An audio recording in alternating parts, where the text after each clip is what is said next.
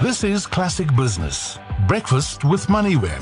Arabile Gumede and Nastasia Arendse on Classic 1027.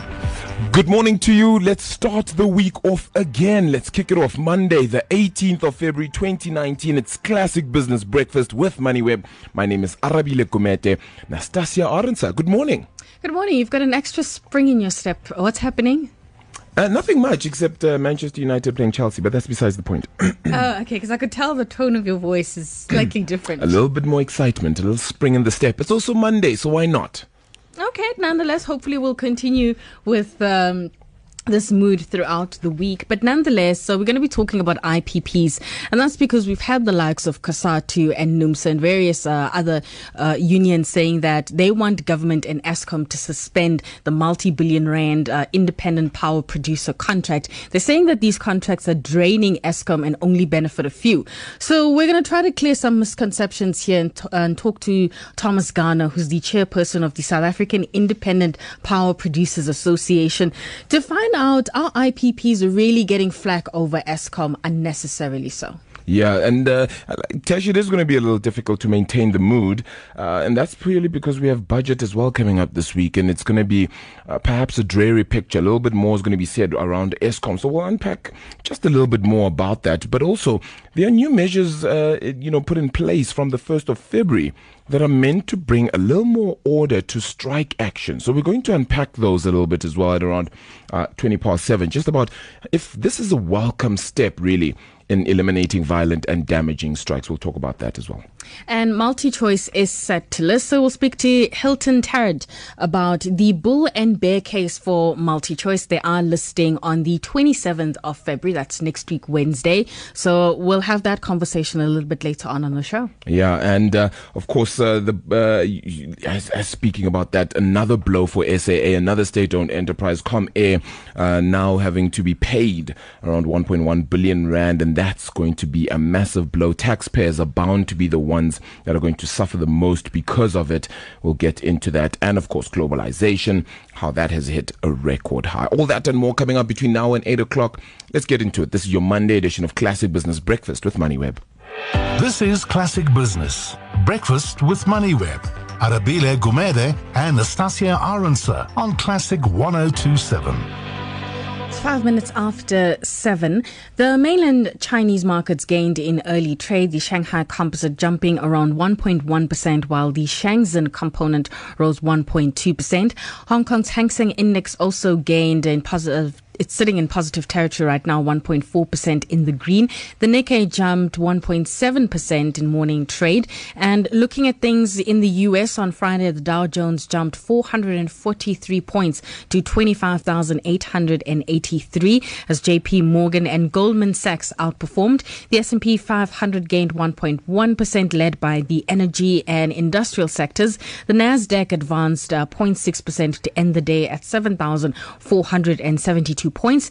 In Europe, the FTSE 100 was up 7 tenths of a percent, the French CAC up 1.7, and uh, the German DAX up 1.7% as well. And over here, the All Share Index gained, um, I suppose this is 0.1%, yes, 0.1% to 54,628, and the top 40 rose 0.2%. This is Classic Business. Breakfast with MoneyWeb. Arabile Gumede and Nastasia Arendse on Classic 1027. As we do on a Monday, Greg Davies, head of Cap- head of wealth at Cratos Capital, joining us in studio. 3.7% lost when it comes to the rand against the US dollar in one week. Here's a story we haven't heard in a while. Just a weakening of South Africa's currency to uh, beyond 14 rand against the US dollar. That has begun to hurt a little bit more and the fears about the rand coming all the way back to the markets, eh, Greg? Yeah, it was all about Eskom last week and the, the load shedding, which everyone experienced, uh, you know, with the rain and everything, made everyone a little bit miserable. And uh, the plans to rescue Eskom don't seem to be that clear, really. So, what I noticed in the market was a shift in thinking, really. The, uh, as Tash was saying, the all share index of 54,628. So, that's um, year to date high. But the stocks which were driving that move were stocks which were depend on a weakening rand. Something like Richemont moved from around 97 to over 102 rand, and Anheuser-Busch, Sappi, and all the resource counters were, were dri- driving the market higher. If for once it wasn't Naspers, uh, which was slightly underperformed on the week. So the market discounting a future where the rand is going to be weaker. I do see it's around 14.05 today, so that is a recovery from the worst levels of 14.20, but I think that's going to be a theme going forward this year. Yeah, that's going to be a bit tough though for the rand. I mean, we were looking at it for some resilience, but I suppose with the US coming back and and, and sort of uh, bolstering its way through, we're always going to face a sense of weakness. Where do we get our sense of strength from, though? Where do we where do we try to find our own uh, uh, better territory when it comes to this uh, local currency, or is it just going to be a case of you know awaiting uh, more from from the United States the whole year round? Yeah, we're going to depend on what the, the Fed does. But I think the things which could save us, if I can put it that way, is a commodity ship uh, boom. We have seen iron ore having uh, making record moves up, but if, if gold, platinum, palladium, uh, copper and so on can, can continue to move higher, then that can pr- protect the local economy. Yeah, it's going to be a tough one to put out there as well. So we saw a couple of, a couple of earnings results as well last week, and it was a, a little tough, you know, for, for the, the gold miners, and they seem to be having a torrid time. But the PGM space is doing fairly well. Yes, I mean, um, Sibanye Gold gave us a trading update. It is giving results this week, but uh, the, the, effect of that palladium price, the palladium price in dollar terms is up 37% over the last 12 months. So a share like has gone from a low this year of around 9, 9 Rand 80 up to about 14 Rand 70. Uh, on the gold side, I'm sure you're referring to Goldfields there, mm. still struggling to get to the, the bottom, excuse the pun, uh, of the uh, South Deep situation. Mm. So here we go. Here's a set of earnings as well to expect this week. We have Woolworths interim results, right? And of course, they had an, their January trading update. They reported that sales were going to go up 1.9% uh, as well and, and, predicted that they probably grew around 2.7% in constant currencies. Woolworths has received a recent big hammering because of David Jones and as well just a, a little shakiness with regards to that business. How much more worthwhile is that stock price right now? Do you do you see a gain beyond 50 rand? It it seems like a very difficult mark for them to pass right now.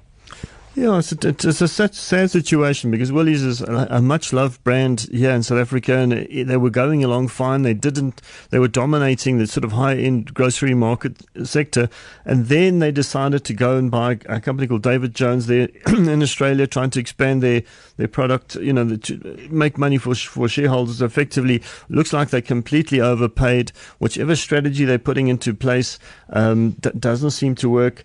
Um, the share price of Woolies' all time highs around about 102 rand. I think it's about 46 rand at the moment. So um, that negative news uh, affecting shareholders for sure. Yeah, uh, and and you have another one. You even have the likes of Truworths coming out as well. They have interim results that are expected out as well this week. And here's the big one Anglo American PLC. And I say that only because that comes out today. Uh, well, Anglo Platinum, is, uh, excuse me, I think comes out today, if I'm not mistaken. The likes of Kumba Iron Ore tomorrow. And then I think it's Wednesday then that we'll then see Anglo American put out its full results. And you have BHP Billiton. So it's a big earnings week this week, eh? Yeah, the heavyweights on, on the mining side, the resource counters, Anglos, I think Glencore's uh, as well on, on Wednesday. So it's going to be a big week for that. Um, we have to see how they're keeping costs under control. I think Anglo American is on, on, on Thursday, so the market be watch, watching that closely. Yeah, uh, some of the other earnings, Discovery Holdings, Adcock Ingram as well, Anglo Gold Ashanti, Glencore, as you mentioned, Northam Platinum, Intu Properties, all of those set to release earnings as well this week. So it's going to be uh, quite an interesting one to to put out. Uh, on the international front, we're still dealing, of course, with that uh, uh the the China U.S. trade talks and that situation and that scenario just keeps on giving, but almost gives nothing, so to speak. Always a sense of optimism and then nothing. This week, we're supposed to get talks between the US and China again to try and find a resolution is the market a bit tired? Are we now sort of traded out, if I can call it that? Yeah, we get nothing out of it other than headlines for journalists to write, really. But mm. uh, looking at the Dow, powered over 400 points higher on Friday, kind of unexpectedly. So the market going a little bit optimistic on on, on China US uh, trade relations, and um, that, that, probably will push the JSE higher this morning. Yeah, so we'll we'll keep we'll keep checking out on that. Anything else in particular you'll be watching out for for the remainder of the week? I mean, outside of those earnings results, of course, it is a, a big deal, right? To to be looking at those. Yeah, plenty, plenty of earnings, but obviously all eyes on the on the budget speech Wednesday. Mm. I'm looking out for you know new taxes that they're going to probably have to add, but I'm just really hoping that they've come up with some some interesting strategies to deal with SAA, Eskom, and so on. Yeah, we keep asking new strategies. I mean. Eh, has it not all just been a whole a whole lot about finding new strategies, new talk shops, new ways to communicate, but the action just seems to be the one thing that's faltering. We still have the same scenario at SAA where they're looking for this turnaround strategy. It doesn't feel like it's been put in place because the CEO keeps on complaining that things aren't happening as they should. And there was even a chance that he might have left not so long ago. So are we even heading in the right direction here?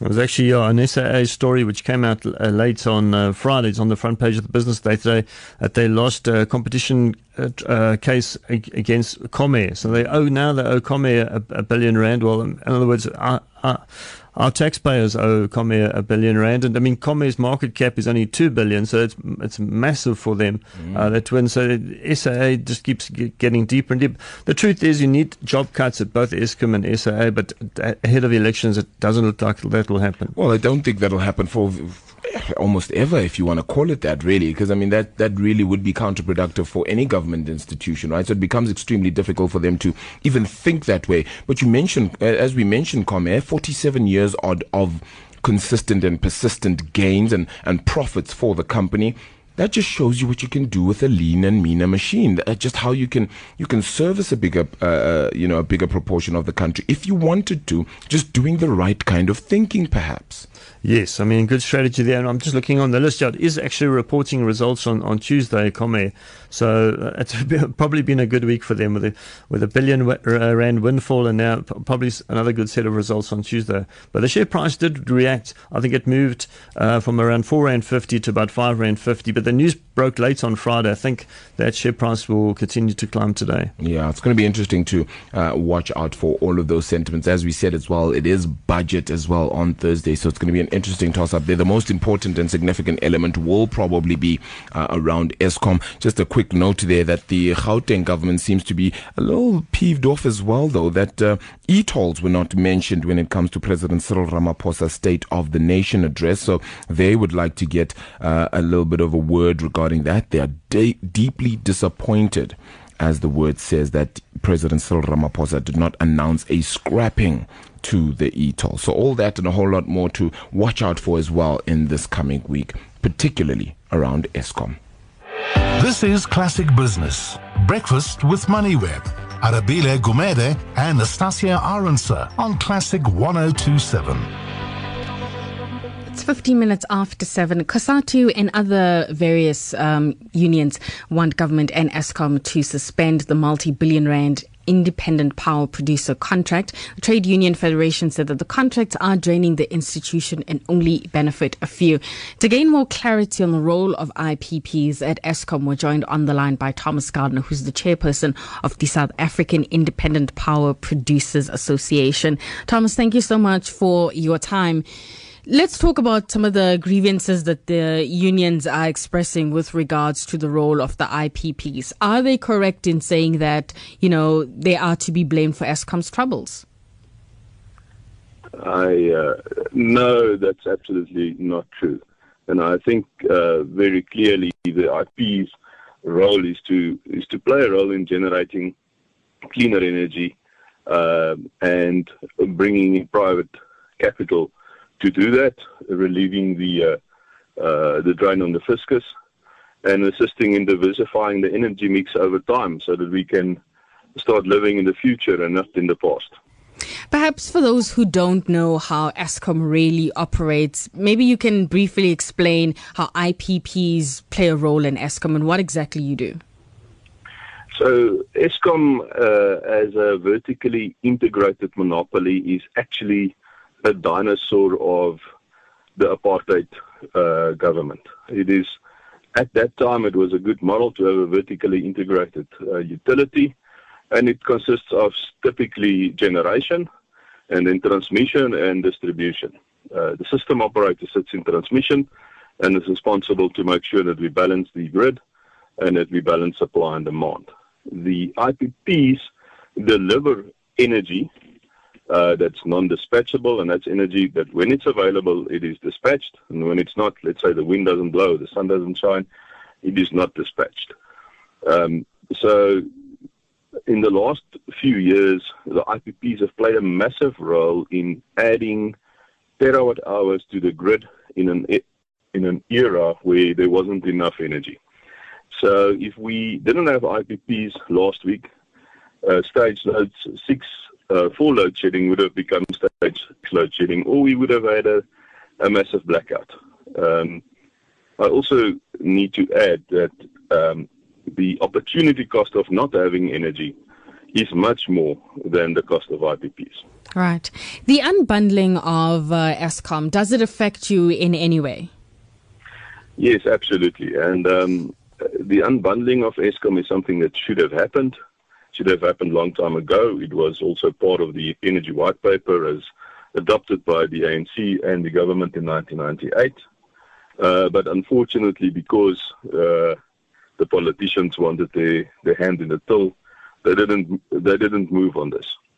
Um, the unbundling will ensure that the system operator and the transmission lines um, uh, can be used to to buy electricity from the cheapest source.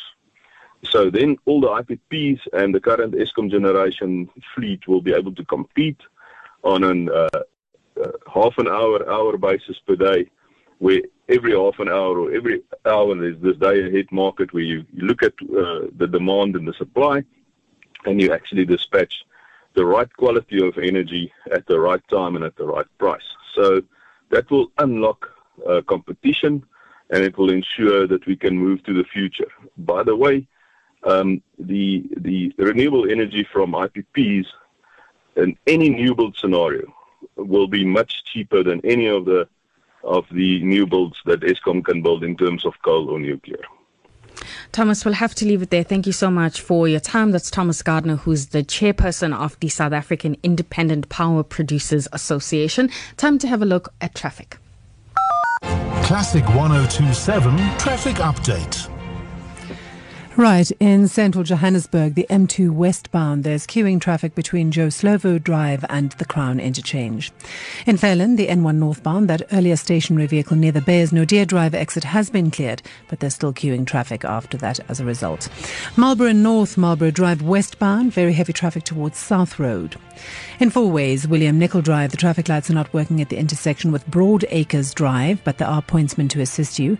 Same thing in North Riding, Malibongwe Drive and Epsom Avenue, there are pointsmen to assist you.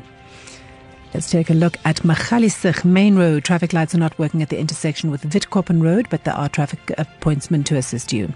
In Northcliffe, Beyers Naudé Drive, traffic lights out at the intersection with Milner Avenue. Expect delays in that area. And in Soweto, the Soweto Highway, the traffic lights not working at Eben Cuyler Drive. In Midrand, Garden Road southbound, very heavy traffic towards 8th Road. In Centurion, N14, roadworks with traffic restrictions between the R55 Pretoria West exit and the N1 Brakfontein interchange. And in Pretoria, traffic lights not working at the intersection with Sophie de Bruyn and Struben Street. There are pointsmen to assist you there. N4 eastbound, heavy traffic towards the Duanpoort Plaza. And Atterbury Road westbound, very heavy traffic towards Justice Mahomed Street. Transaranya Road southbound, very heavy traffic towards Van Hagen Street. I'll have more traffic for you in about 20 minutes' time. Traffic update on Classic 1027. This is Classic Business. Breakfast with MoneyWeb. Arabile Gumede and Nastasia Arendse on Classic 1027. It's just gone 721. Let's get into a, another story now. Here's an interesting one. There are new measures to bring orders, uh, order to strike action. There's a new code of good practice governing various aspects of strike action, which came into effect on the 1st of January this year. That's 2019. It is a welcome step towards eliminating violent and damaging strikes. But is it effective and will it remain, uh, uh, be be put into practice. Now, in the past five years, South Africa's mining industry has faced perhaps some of the most prolonged and violent strikes, and one could say even longer than that. For example, of course, the five month strike in the platinum sector uh, in 2014, of course, the likes of Marikana as well having happened. Uh, you've obviously right now got Sibanye Stillwater and their gold mines, which have seen uh, about three people as well having been killed. So the wage increase story, those those strikes in the mining sector just continue to be affected. Let's chat to uh, Lizelle Lowe, who is a partner and employment law specialist at Webber Wentzel. Thank you so much for your time this morning, and good morning to you, Lizelle. Uh, let's talk just about you know the the you know this good practice or new code that has been put into practice. Uh, what actually what what does it say? Good morning. Thank you. It's nice to be here. The Code of Good Practice is not law. Um, it is, however, an instrument provided to the judges of the Labour Court to look at and to guide them uh, when they interdict strikes um, and, and look at strike law. Uh, so what it says, it, it is a welcome step, as you've said, to bring a bit more balance to strike law. Mm. And um, it was, it, it originated from NEDLAC in 2014 after the five month platinum strike, which you mentioned, where all stakeholders in the industry got together um, and supports this. So it, it is a step in the right direction. Uh, it remains to be seen how effective it is. Um, if you ask, what does it say? It addresses three important things. First of all, balloting, second, pickets, and then thirdly, advisory arbitration balloting, uh, employers wanted an absolute secret ballot of union members before a union calls for a strike. Um, the code does not provide for an absolute secret ballot. Um, what our law does is that it forces a union to have provision for a ballot in its constitution in order for it to get registered. But if they don't have that ballot, you can't you can't interdict the strike. Now, that is, that is important because a lot of times employers feel that unions call for strikes, but the strike's not supported by the members. Um, so that is why there was a call that there must be a ballot before strikes, but it did not find its way ultimately into the code. Um, then quickly on pickets and advisory arbitrations on pickets, um, there's various ways in which picketing rules can be established now. Um, and again, um, what employers would have wanted is that if there is a contravention of the picketing rules, that the strike could be interdicted. The code does not go that far. Uh, the code says that the labour court can interdict the picket, not the actual strike, if there is non-compliance. And then lastly, there's something very interesting on advisory arbitration. Um, the LRA now provides that the director of the CCMA can appoint an advisory arbitration panel in certain circumstances. For example, where the strike becomes protracted, violent, and it no longer fits with the purposes of um, collective bargaining. The only thing, though, is um, which brings us back to the point how effective this code will be is the award issued is not binding unless both parties accept it. So, yeah, absolutely, step in the right direction, um, but a little bit ineffective still, I think, to bring complete balance to strike law. So it's going to take a while then to get it completely right, then, right? Because, you know, it, it perhaps continues to be a work in progress. We've just gotten Mining Charter 3.0, which is set to perhaps help and add some sense of stability as well to South Africa's mining sector. You add this to the mix as well, and it perhaps gives people assurances that things are moving in the right direction. But because we don't have a final answer in with regards to this this one as well. Do you think it delays the investment in South Africa's mining sector? Do you think it delays the confidence in South Africa's mining sector, which continues to dwindle and still, only, you know, makes up a big proportion of South Africa's GDP, around eight percent or so? Yeah, I think I think that must be right, but I, I must also emphasize that I do think it really is a good steps in the right direction. Um, I, I, think ultimately it will boost investor confidence because investors see that something is being done. There is a move um, um, towards balancing the situation when it comes to, to strikes and so forth. Our mining industry is unfortunately plagued not just by issues of labor, um, you know, but a whole lot of other issues as well on health and safety, output, automation, those kinds of things. But yeah, ultimately, I think it's a positive change. You make note in in in um, there's a note here as well, just particularly with regards to the contrast in things that have happened in South Africa's mining industry compared to the rest of the world. Between 2007 and 2017, mining output in South Africa has fallen 8%, while employment in the mining sector as well has dropped 6%. In the same period, Australia's output has grown by 70% and its mining employment has risen by 34%. Similarly, in Chile, output grew 2% unemployment or employment in the in the sector growing 42%. Now, yes, we face various and different sort of aspects with regards to mining, you know, between the three countries. But surely that sets a standard for where we should be going as probably one of the, the countries with the highest mineral deposits still sitting in our in our very earth. No, absolutely. Look, we must go up. We must improve. We must improve our output and we must sort out our employment. Because, as you say, if you look at countries like Australia and Chile, which is very comparable to us with regards to mineral resources, that is exactly where we should be and should be heading. And I, and I do think the change in legislation, even though a little bit toothless at the moment, might just be a step in the right, in the right direction. Is there a continued conversation around this though right now? I know that you know the the, the code has then been put in place, um, and you know it it's sort of a code and it feels a little bit more like uh, in, in you know in accounting terms the likes of king 3 or now they're going to go into king 4 etc and whatnot that you know you ultimately have to you, you can apply this you don't have to but it obviously stands you in good stead if you do um, if we get this right, you know, you start moving in, in, in the right direction, do you do you sense that there's a continued communication to make this more a law than just a sense of good practice and a code? I think so, and and I think there really is a continued conversation because I don't know if you recall just before the mining Indaba, I think on the first day of the mining Indaba, uh, undertaking was released, signed by all stakeholders in the mining industry government, business, and labour, um, wherein they again affirm their commitment to industrial peace, um, to bargaining in good faith when it comes to bargaining for wages and so forth. And the timing was right. It was released on the first day of the Indaba, all with the intention to boost investor confidence. So is there continued conversation? Absolutely. Um, when the content of the conversation will become law, I don't know. But the fact that there is a code of good practice that our courts will take into account, um, I think um, stands in good stead at the moment. Lizelle Low, thank you so much for your time this morning. Hopefully, it really does stand us in good stead and move uh, strike law into a more balanced and, and an effective way for both parties, you know, to, to reach some sort of settlement as well and help the entire industry, which needs both the workers and uh, the companies as well. Lizelle Low is partner and employment law specialist at Webber Wentzel. That story there will be quite an interesting one to look out for and see how it then comes into good practice and whether the practice is followed through by not just unions, by, by mining companies as well, because it all happens only in good faith. 7.30 your news headlines. Classic 1027 news headlines. With your headlines at 7.30, good morning. I'm Nukwazi Kumbisa.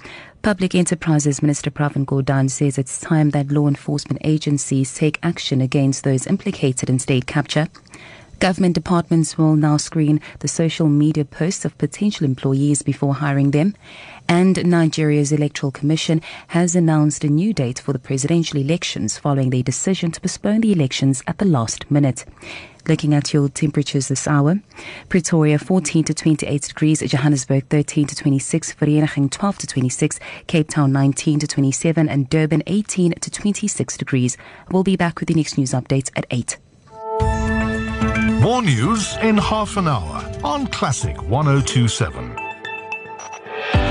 Every morning, Arabile Gumede and Nastasia Arendse on Classic Business. Breakfast with MoneyWeb. At 7.31, Naspers announced last year, September, that it plans to list uh, MultiChoice separately on the JSE. Hilton Tarrant, who is a MoneyWeb contributor, has written an article on MoneyWeb titled The Bear and Bull Case for MultiChoice. Intro to the article goes something like this. The bear case for MultiChoice is fairly well understood and perhaps even accepted by the market. And the man himself joins us on the line. Hilton, perhaps let's start off by looking at the bear case for MultiChoice. What does it look like? Morning, Natasha. Well, uh, the bear case, uh, uh, as I argued in the article, and I mean, this is quite common when when you are standing around the braai or out with drinks uh, with friends. Um, is that people are deserting DSTV uh, in droves. Everyone you speak to has, in inverted commas, cancelled their subscription um, in favor of Netflix, and that's that's pretty much the broad market perception of, of where DSTV, which is MultiChoice's uh, primary asset, finds itself uh, in 2019. Right. When it comes to Netflix, I mean, a lot of people I talk to, in fact, I think everyone in the studio has a subscription to Netflix. Is Netflix really the big competition for Naspers, or is it, uh, or not even Naspers, for MultiChoice? Or is it a case where MultiChoice has assets or parts of the business that sort of, I suppose, stand out against Netflix? Well, it certainly is competition. I mean, if, if you look at, uh, you know the, the you know the core the core part of this this argument uh, that I put forward on, on Friday, and that really revolves around attention. We've only got so many hours in a day. We've only got so many hours of those hours that we'll devote to to watching TV, whether that's DSTV catch up, whether that's normal linear TV uh, on DSTV, or whether it's something like Netflix, uh, where where young people typically binge uh, binge watch uh, you know, seasons of, of, of series over a weekend. So it certainly is competition, but what, what one needs to ask is is whether Netflix is replacing DSTV or whether Netflix is additive. Um, so, you know, many people will have Netflix, but they'll still watch sport on DSTV, for example. Um, and, and that we're kind of seeing that trend play out. Uh, MultiChoice itself has disclosed the number of premium subscribers that it has lost over the past two financial years, and that number uh, was 100,000 two years ago. Last year, they managed to narrow that to 40,000. Um, and, and one can easily argue that that base is pretty stable right now. I mean, if you were going to cancel next, uh, cancel DSTV in favor of something else, you've probably done so already. Right. And in terms of the, uh, I suppose, DSTV Compact and the other one, I mean, they still have some good subscriber numbers there, I'm assuming, because if your premium numbers are not, well, they're dropping, but not everybody is sort of running away from, you know, DSTV to get Netflix. Your market is still the, the Compact Plus and those who have, uh, I think, access as well. Exactly. And a kind of mid market and, and mass market, which it turns. I mean, that's, that's really almost 80% of the subscriber base. Uh, that's your DSTV Compact, your DSTV Access, your DSTV Family. Uh, you know, the lower end packages. And, and as you correctly say, that is the portion of the market that is still growing. Um, the only part of the market that's, that is struggling is, is that premium uh, segment. Um, and overall, subscriber numbers are growing. So, I mean, uh, DSTV at the end of uh, September last year had 7.2 million active subscribers. Uh, and that was 300,000 more than just six months before that. So that growth is still primarily in, in that kind of mid-market and, and mass market uh, segment, and, and you can kind of kind of figure out exactly why that is. Because you know, for something like Netflix, you're going to need access to Wi-Fi, um, probably an, an uncapped fiber connection at home, or else you're going to be spending a fair amount of, of disposable income each month um, on on mobile data. So you know, at, at 400 bucks a month or, you know, 385 rand a month for DSTV Compact, it's an awful lot of entertainment for, for, for, for that price. But MultiChoice isn't exactly sitting on the sidelines. I mean, they've been trying to push uh, people to get onto Showmax and DSTV now and start using the streaming services where you can literally watch um, any show from, you know, the comfort of your laptop without necessarily being home. So is that enough to still keep, uh, you know, keep them competitive, especially when it comes to the titles that they have, the movie titles, because I do know that there are some rights that Netflix doesn't have access to when it comes to movies, but I've noticed uh, DSTV has those rights. Yeah, so DSTV will always have uh, you know very strong local rights because what they'll tend to do is tie up um, the the TV rights with the digital rights uh, for for for a number of series, and that's why um, Netflix in South Africa probably has a, well, not probably, it, it definitely has a more limited catalog than, than Netflix in other regions. Uh, I think the mistake people make is thinking that Showmax and, and DSTV Now, which allows you to catch up uh, content uh, or watch live TV on the go, um, are, are offensive moves, where I would argue very strongly that they're very much defensive moves and are designed and, and put in place to kind of keep um, its existing scri- subscriber base um, happy, um, and that's that's really the lens that one needs to look at this through. Um, as, as you say, the catalog is not is not enormous. Um, you know, uh, Showmax has a, a handful of original content that it's produced, uh, whereas you know Netflix, we all know, has got hundreds and hundreds of original titles. Uh, but I think the you know the, the core value um, in something like Showmax is that it has you know all the local content that that uh, MultiChoice spends billions on each year. And in terms of the regulatory scrutiny that uh, MultiChoice is facing, what does it entail?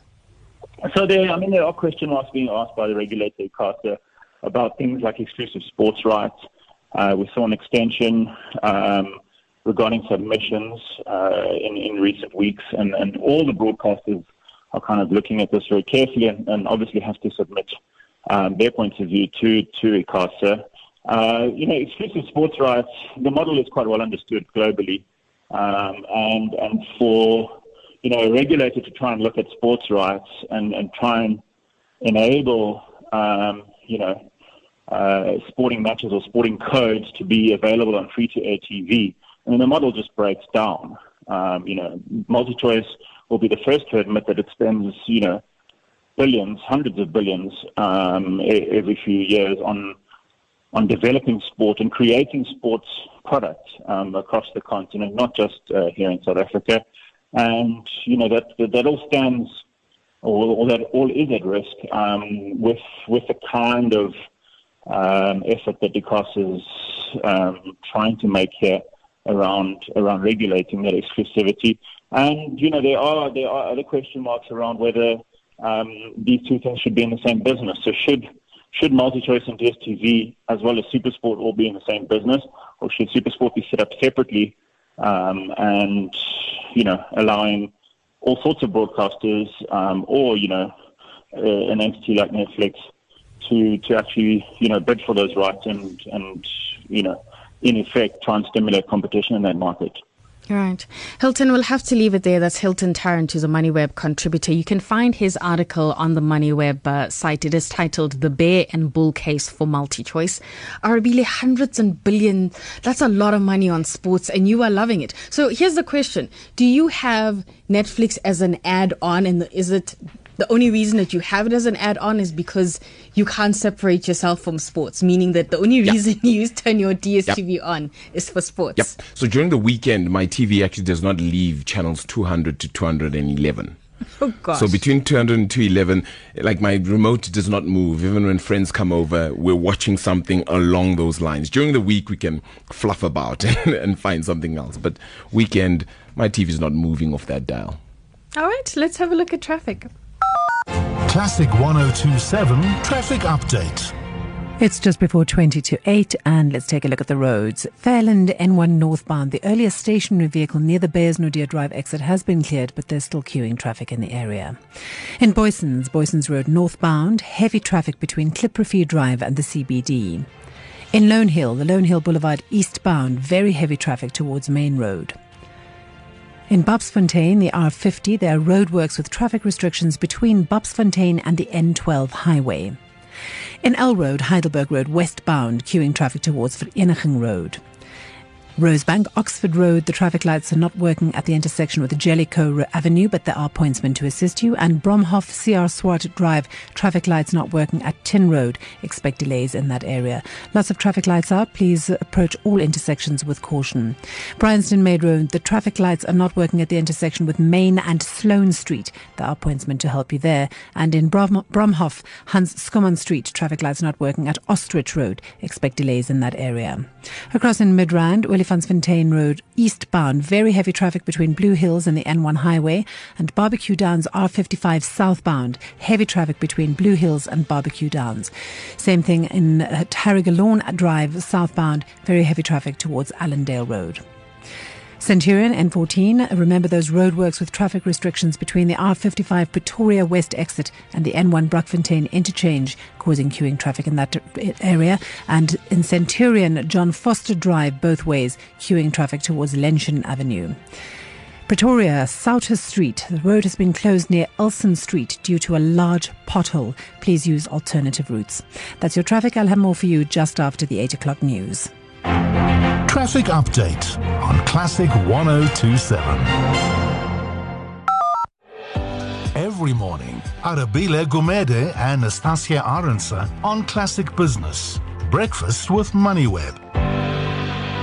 It's just gone 741, well, 742 right now. So, um, SAA was found guilty of anti-competitive conduct between 1999 and 2005. Uh, uh, that's uh, according to competition authorities then. Um, and uh, now SAA has to foot the bill on a 1.1 billion rand uh, basically fine that they have to fork out uh, and pay their rival ComAir in order to settle what has been a decade old competition case with uh, taxpayers, most likely having to foot the bill. It's another blow now for SAA. Suren Naidu, MoneyWeb contributor, joining us on the line. This is a massive deal now for, for SAA. Already cash strapped. They haven't released earnings uh, for their 2017 2018 financial year. Things just keep going from bad to worse for South Africa's SOEs. And now SAA joining the mix as usual, shall we say. Suren, good morning. How are you doing? Good morning. Um, good morning to the listeners. Um, yes, it's um, it's another blow for SAA um, and uh, windfall for ComAir. I think it's almost double its market cap. So, uh, uh, in another way, it could be a triple whammy because ComAir is likely to use that money to boost its um, its fleet and and will probably have further competition for SAA. You must remember, ComAir is, is has been profitable for decades. So quite a situation that SAA finds itself in, uh, going from bad to worse. Yeah, you mentioned how profitable ComAir has been, and I think it, I mean it's been an absolutely long time that uh, that ComAir has maintained those sets of profits. Let's talk about exactly what happened. How did we get to this case where SAA has needed to pay ComAir this 1.1 billion rand? Uh, what is it for exactly? I think it might have started, as you say, in the late 1990s, but the actual case uh, that SAA refers to is from around 2001, 2000 to 2001, and then again from um, like 2002 to 2005. So I think it might be a specific area uh, time, but uh, essentially SAA uh, uh, went to travel agents and asked them to basically uh, incentivize them to to to rather choose SAA over its competition. And, um, you know, the the competition authorities saw this as, as competitive, uh, anti-competitive behavior, and I think they ruled uh, way back then.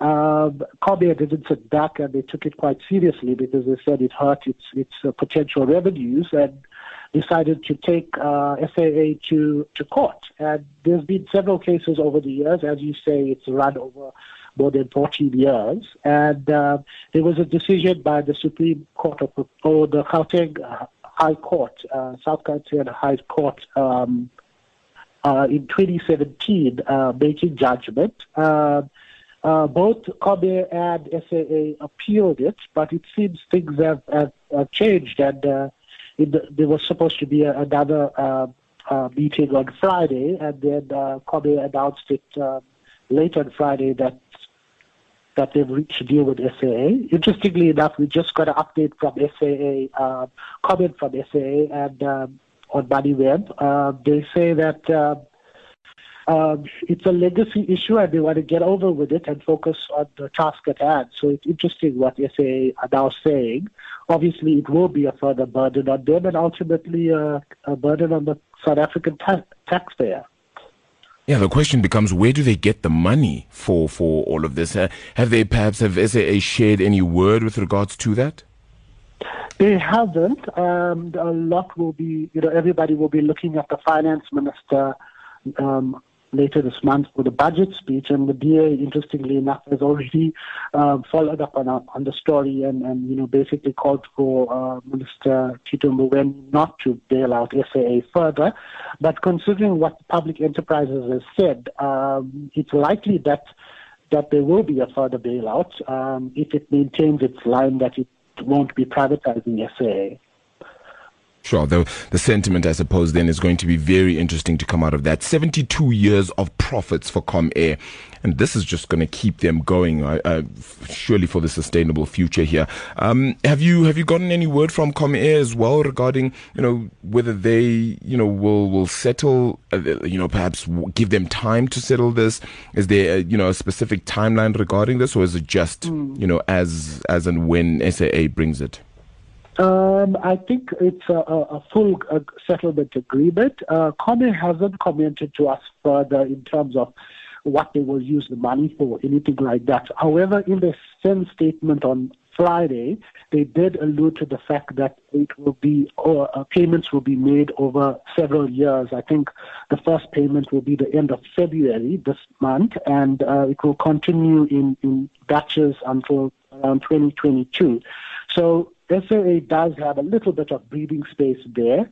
Um, with, um, yeah, it's interesting because I don't know. You know, one of the questions I would have asked uh, Comair is about um, their decision late last year to stop uh, having their own aircraft being maintained by SAA, uh, where you know SAA will literally lose millions of rand. So you know, it may be a case that, um, you know, with SAA taking a almost a peace pipe approach, um, you know, maybe Comair would even consider, you know, giving SAA a chance to, to, to reorganize themselves from a SAA technical perspective and, and um, you know, give them business going forward. So, you know, it's a wait and see approach. Um, as I said, the tone from SAA seems to be very much we need to deal with this. We've got new leadership. Um, yes, uh, they didn't go into the specifics around bailouts. Um, I think, uh, you know, the last bailout was in the last uh, midterm budget from the finance minister. Yeah. So we'll have to wait and see uh, with bated breath uh, with, with the next, uh, you know, the main budget yep. coming up this month. Going to be an interesting one. Suren, appreciate your time. Suren Naidu is the MoneyWeb contributor. Comair now having to receive 1.1 billion rand from SAA. The cash-strapped entity is going to have to fork out that money very, very soon. This is going to hurt, Greg. Yeah, look, that's going to be a problem for them. And I mean, that amount of money, that one billion, um, is enough to buy one of these new Boeing 767s. So imagine you're running an airline and your biggest competitor buys you one of those brand new out the box, still with that fresh uh, aeroplane smell. Oh man, it certainly it, it just doesn't feel right. Like it, it, you know, something needs to be done, and just they keep scoring these own goals. The entity itself is not doing well. Now they're going to have to fork out 1.1 billion rand. They say they want to get it over and done with, so that means that they're looking to pay the money as soon as possible. How, when, you know, with what is going to be all of the questions as well to be to be asked at this point. So it's going to certainly be a, a bit of a difficult one there. All right, so let's take a look at very quickly at uh, some other news making headlines. South Africa expected to miss their growth projections for 2018. Things looking a little bit glum as well. So South Africa got uh, a 0.3% growth, I think it was in uh, 2017, if it, uh, if I'm not mistaken, and uh, you know the chances now. Uh, it, it, was, however, of course, revised to 0.6%, but that's that's still very minuscule. Now, the current projections by the likes of Treasury as well as the Reserve Bank are at around 0.7% for 2018. That's last year. Will we get a better figure than that, Greg? Yeah, like I was saying earlier, what what the economy here and locally needs is, is a um, commodity price boom, which uh, I mean, things are normally cyclical and they normally go for, on for about seven or eight years when they do happen. And I think that's that's what will will pull us out of this. Obviously, we need to work on things like tourism and, and so on, which is which is more difficult with the Eskom situation. Mm. But it's it's going to be tough times ahead for sure. MTN keeps scoring these own goals as well. Things just get from bad to worse for them. Again, reiterating their denial that they paid former SA ambassador to Iran, Yusuf Saloojee, to facilitate the cancellation of Turkcell's Iranian cell phone license. Uh, police, of course, in South Africa arrested Saloojee uh, on those graft charges related to the awarding of a cell phone license to MTN after it had initially been given to Turkcell. Now the situation just goes from bad to worse. Now, we've spoken about how that company, MTN, is still fundamentally a good company. But these situations just don't help it, whether it be in Nigeria, whether it be in Iran or anywhere else on the continent.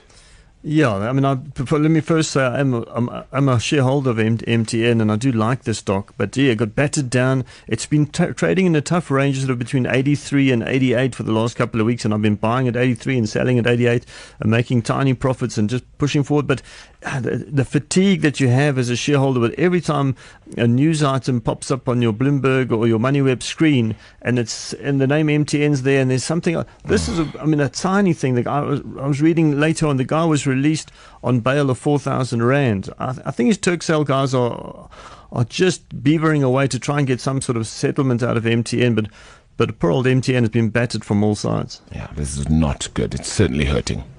So I think it was Gary on Friday who said that uh, the CEO of EOH and the CEO of MTN, after the weeks they've had, they should just meet up over the weekend and have a drink. They, to just needed a very strong a support system for each drink. other. and to find out if they had one actually. Yeah, there should be a support system of battered CEOs.